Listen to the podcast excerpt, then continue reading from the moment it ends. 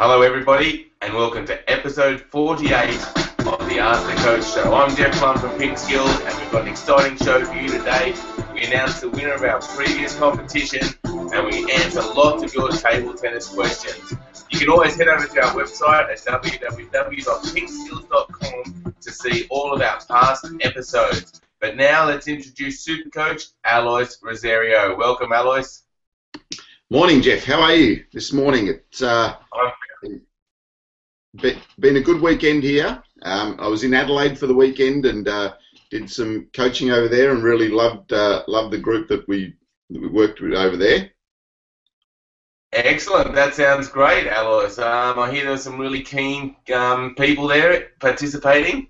Yeah, it was really good actually. The group was really keen and that's what we really love to work with, some keen players. But Jeff, apparently you did something different on Sunday. I did do something very different, Alois. I went to a Rubik's Cube competition. And did pretty well. So what was your... Not too bad for my first attempt. My best time was 39.9 seconds. That's impressive. So I was quite pleased with that actually. I walked in with my son Alois, and there were just all these people there just going like this, and just so. And he goes to me, he goes, "Dad, these guys are a lot better than you." It was quite intimidating. And some guy set the world record for solving the cube one-handed. The average of 5 of 11.79 seconds to solve it with one hand. Wow, that is impressive. Unbelievable. Unbelievable. Yes. And then I was out late last night, Alois, because I had a planning session with some of my friends because our wives are actually doing a 100K walk, which sounds ludicrous. And we're the support crew, so we had to have a planning session to make sure we knew what we were doing to support them. So we got a little bit late. So are you any wiser now after your planning session as to what you will actually do? Yes. A little bit wiser, yes. We did actually talk about it in our planning session. Good to hear. All right, Alex, we've obviously got an exciting competition. Oh, I can hear a bit of feedback of my voice there. Aha. Yeah, we've got an exciting competition. We have the ITTF World Tour final winners because the ITTF Pro Tour ended up. So, who was the winner and who won the World Tour finals?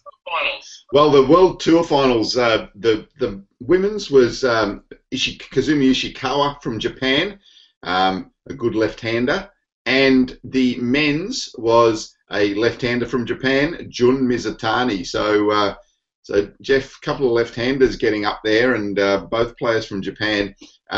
Some really good matches. I haven't had a chance to really catch up with all of the video yet, but. Sounds like some really close matches and good matches. So if you've got any comments about the matches, yeah, put them on the blog for today as well. But the winner of our competition was Luke G. Kerr. Now, don't know whether that's your real name, Luke, or whether you actually are related to Zhang, but you are the winner and you win one month of our premium membership. So well done, Luke. Yes, excellent work, Luke. We will send you an email today and get you started with that premium membership. All right, and so that moves us on to the first question. Yes, Alois? Oh, all good, okay. That moves us on to the Pink Skills question of today, and we want to talk about Ovcharov. Now, he's runner-up in a close 7-set match. Do you think that Ovcharov can win a major title in the future? Let us know. Put your thoughts in the comments. Yeah, it seems like I'm hearing for some reason, Alois, my voice on yours. I don't know if you can just turn the volume down slightly on yours, but Yeah, it's a bit disconcerting to hear my own voice. It's like, oh. All right, well, let's move on to the first question from Dita, Alois, who says, can we learn anything from pro games? He says, I come from a board background, and in pro matches in that area, so much is going on under the surface that any learn based on it is almost illusionary. Yeah, it's interesting, Dita. I think you can learn a lot from pro matches. I mean, I think you start to learn a lot about just what technique is, how good technique is, and you can learn things technically as well. But it can be illusionary, and I'll give you this example of the great Waldner. When we watched Waldner play, when I was younger as well, and a lot of juniors around growing up, used to start to play every backhand with side spin and hooking their forehands and playing really short forehands. And it often, and if you actually analysed the game that Waldner played, you would see that he did this very rarely. So he only did that sometimes, but the spectacular things tend to draw our attention and get stuck in our head, and we start to think or start to copy the more spectacular. We don't necessarily see the fact that he served short a lot of the time and put the ball short and created opportunities by doing that.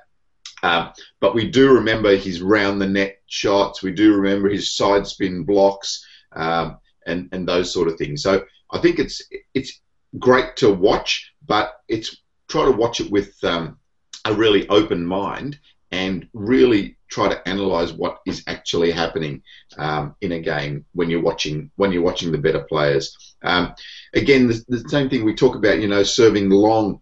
A lot of them serve, you know, just long sometimes. They do serve a lot of short serves, but again, I see juniors today where they just try to serve long and try to counter top spin because that's the spectacular part of the game that they get attracted to. Yes, okay. So what things should we focus on when we see that, Alois? Should we be just watching their technique on their forehand? Can we learn stuff about their serves or the return of serve? What are the best areas to sort of focus on when watching these matches?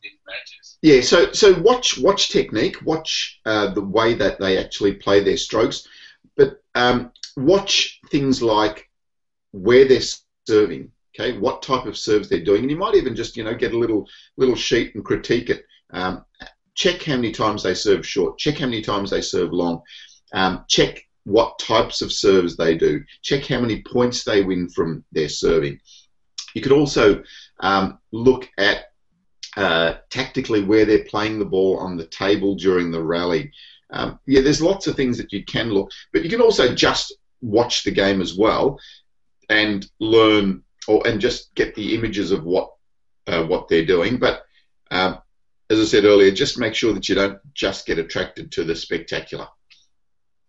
Yeah, excellent. I think that sounds like a great idea, analysing the matches and writing them down. I mean, when I was young, we didn't have as many videos around, so it wasn't easy to do that. But now, with YouTube and everything, it really gives you that opportunity. I think that's something I would have loved to do. So if you're that type of person, try...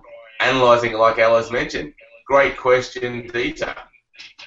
All right, Alois, next question is from Nick, and Nick says, is there any video response about the side spin, backhand, top spin?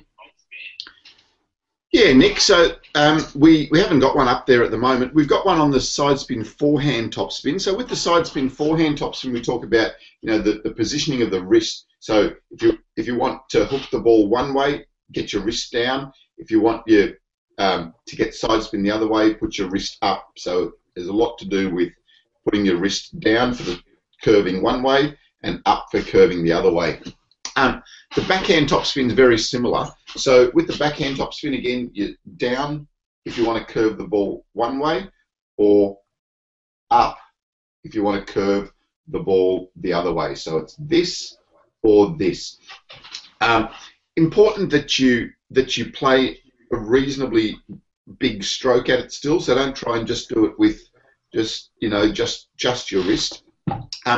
And as we always say, very important that you don't try to use this, you know, at a basic level. Your basic stroke has to be good. Your basic backhand topspin has to be good first before you start to think about playing your side spin balls and the more difficult balls as well. So, but I think, Jeff, that's something that we might get to, and we might try to film a full lesson on the side spin, backhand, topspin in the future, huh?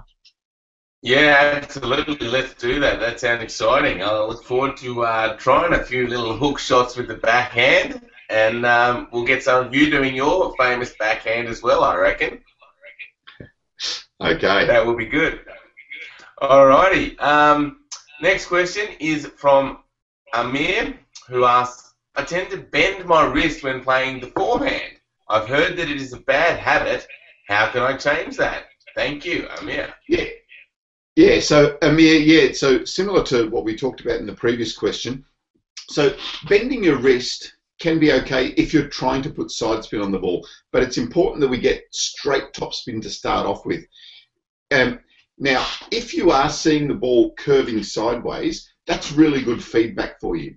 So watch that ball curving sideways and try to get the ball to maybe even curve the other way sometimes. So if you're always curving the ball and it's curving that way, try to curve the ball the other way and then try to play some straight as well. So that experimentation with your wrist will start to get you the feeling of where your wrist actually is when you're playing.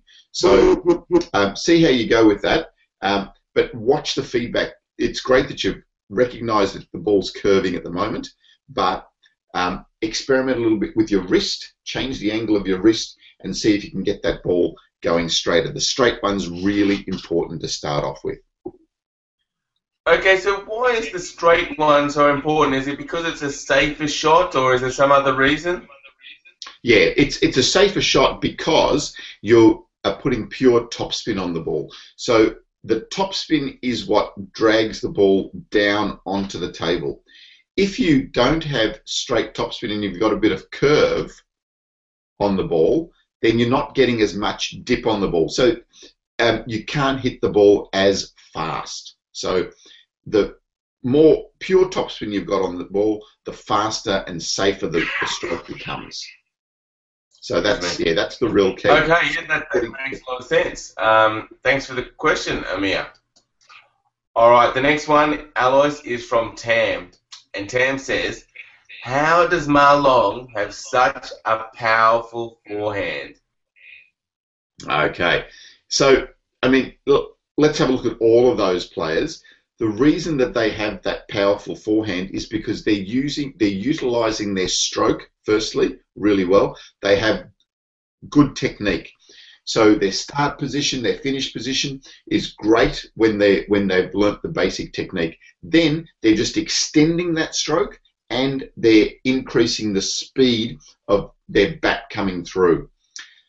Once you have the basics, then you can start to think about increasing speed. If you haven't got the basics, like if you are curving your forehand and doing strange things with your forehand, you know, finishing down here, then you're not going to be able to increase the speed and have a reliable stroke. So with the forehand, we start to talk about your legs, you know, starting to use your legs, starting to use the rotation of your body, using your upper arm, your forearm, and your wrist as well. So that summation of forces is what is going to generate that total power. So it's utilizing your stroke, but then utilizing all parts of the stroke, legs, torso for the twist, and then your arm as well, and the wrist at the end. So that's why Ma Long can play such a good stroke.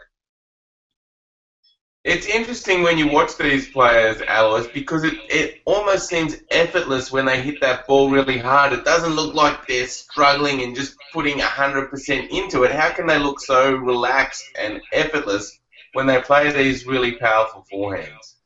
Yeah, it You said the word there. It's because they're relaxed and they have real confidence in the stroke. So they almost know that stroke's going on. So their body is completely relaxed and they swing through. When we try to play the ball faster and stronger, we tighten up and the stroke starts to look like this.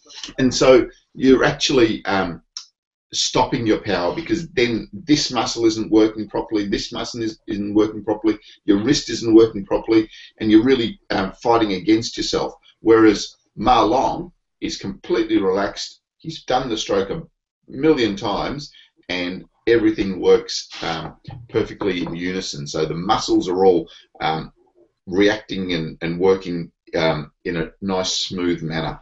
And that's something that comes with just a lot of practice, and then just developing that real self-confidence in the stroke to trust yourself to really swing through on that ball.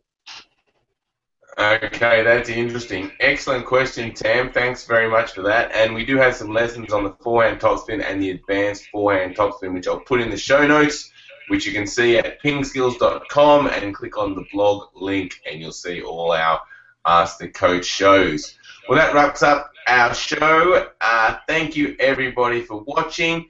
All the live viewers, you can ask questions. So there's a little Q&A app, and you need to just go to that and click on Ask a Question, and we will try and answer them live. So if you're ever watching live, give that a go. We also take questions from our Ask the Coach section on our website. And if you haven't been to our website, go check it out now, pingskills.com. Lots of great information there. All right. Thank you, everyone, and we will see you tomorrow morning. Thank you, Alois. Thanks, Jeff. Have a great day, Pink Skillers.